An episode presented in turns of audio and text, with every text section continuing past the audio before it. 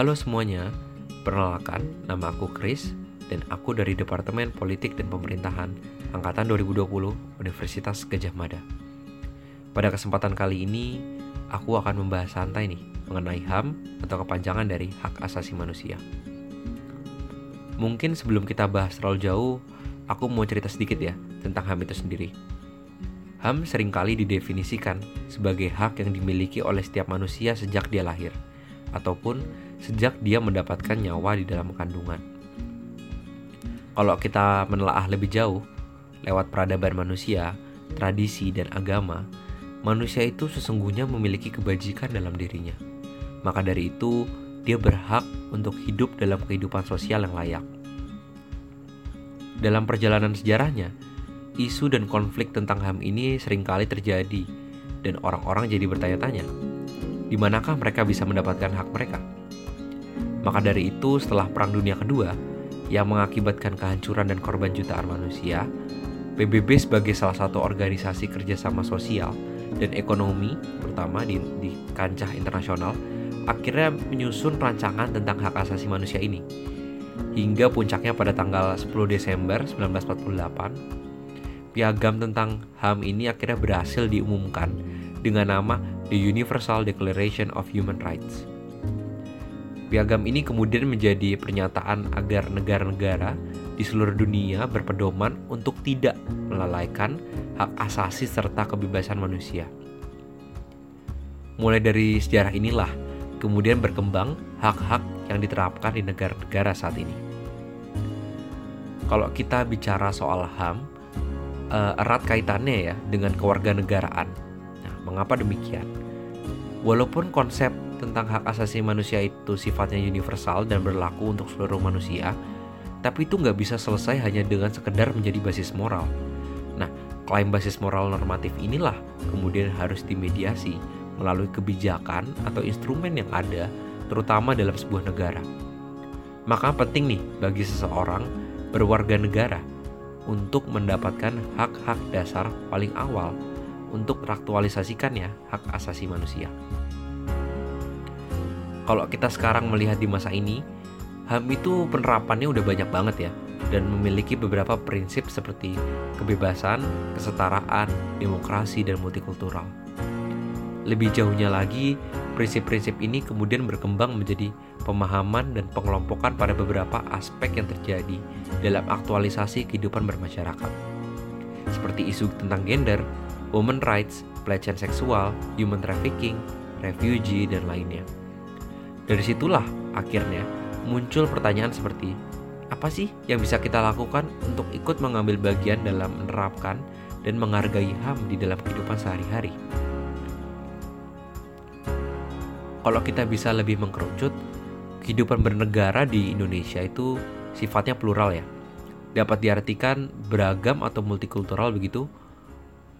Jadi secara tidak langsung kita hidup di tengah perbedaan tersebut dan penerapan tentang menghargai sesama atau inklusif sederhananya menjadi poin penting untuk bisa menjalankan kebebasan dengan tetap membiarkan orang lain menjalankan kebebasan yang dalam konteks bebas diiringi tanggung jawab. Secara konkret, era digital yang sudah marak ini sangat menyebarluaskan data isu yang cepat beredar di masyarakat. Kita harus secara bijak untuk bisa menyaring informasi yang benar terutama dengan basis sumber data yang tepat.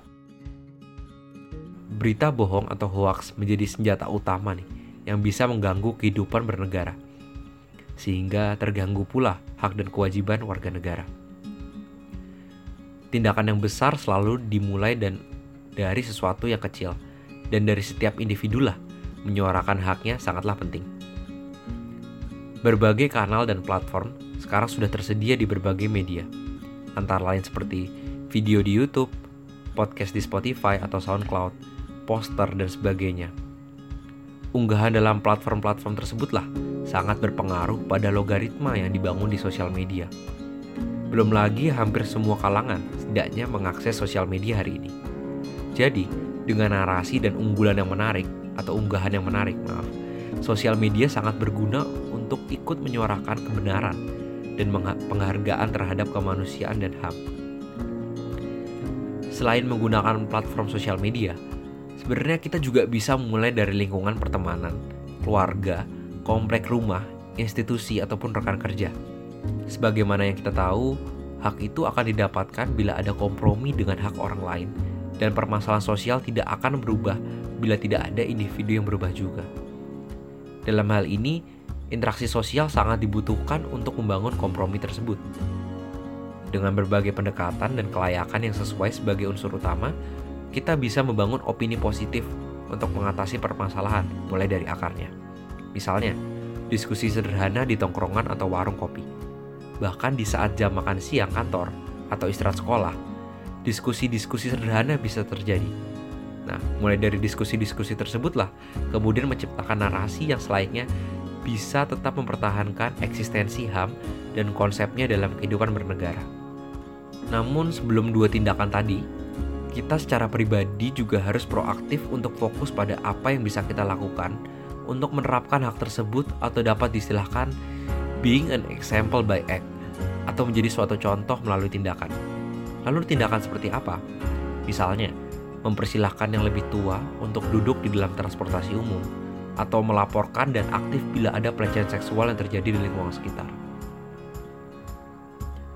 Alasan saya memilih ketiga tindakan tersebut antara lain karena perubahan selalu muncul dari hal-hal yang kadang sulit dimengerti ya dan tidak kita duga begitu. Sebagai individu atau pribadi, kita harus tanggap dan sadar dalam hidup berwarga negara dengan ikut berkontribusi lewat berbagai tindakan konkret sederhana yang sebenarnya bisa kita lakukan pula dalam kehidupan sehari-hari. Sehingga gagasan tentang hak asasi manusia itu utamanya bisa berjalan dalam masyarakat multikultural. Masalah hidup akan selalu ada, dan kitalah yang harus mulai dari akarnya. Kalau bukan kita yang melakukannya, lalu siapa lagi? Sekian podcast saya kali ini. Semoga dengan berbagai insight ini kita semua bisa tergerak dan terinspirasi. Saya Chris, pamit undur diri.